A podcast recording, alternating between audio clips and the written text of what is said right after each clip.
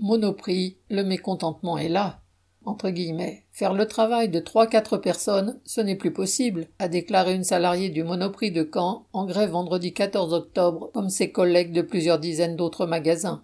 Les raisons d'exprimer leur mécontentement ne manquent pas chez Monoprix. Ainsi, à Tours, une gréviste devant caméra dénonce un salaire de 1385 euros mensuels net avec 23 ans d'ancienneté. Une autre, à Caen, déclare 11,07 euros net de l'heure au bout de 42 ans de monoprix, soit l'équivalent du SMIC revalorisé en août dernier. Autant dire que, lorsqu'une gréviste de Brest déclare, entre guillemets, nous voulons vivre de notre salaire et non survivre, son point de vue est largement partagé et il s'est exprimé par ce mouvement de grève qui a particulièrement mobilisé les magasins du centre et de l'ouest du pays.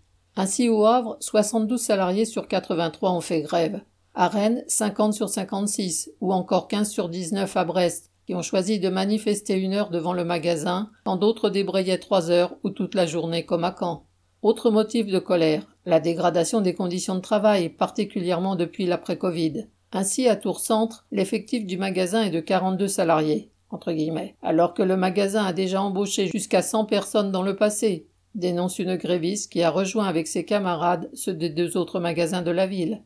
Cette grève du vendredi 14 octobre, qui répondait à un appel national de plusieurs syndicats du groupe, n'est qu'un début. Correspondant Hello.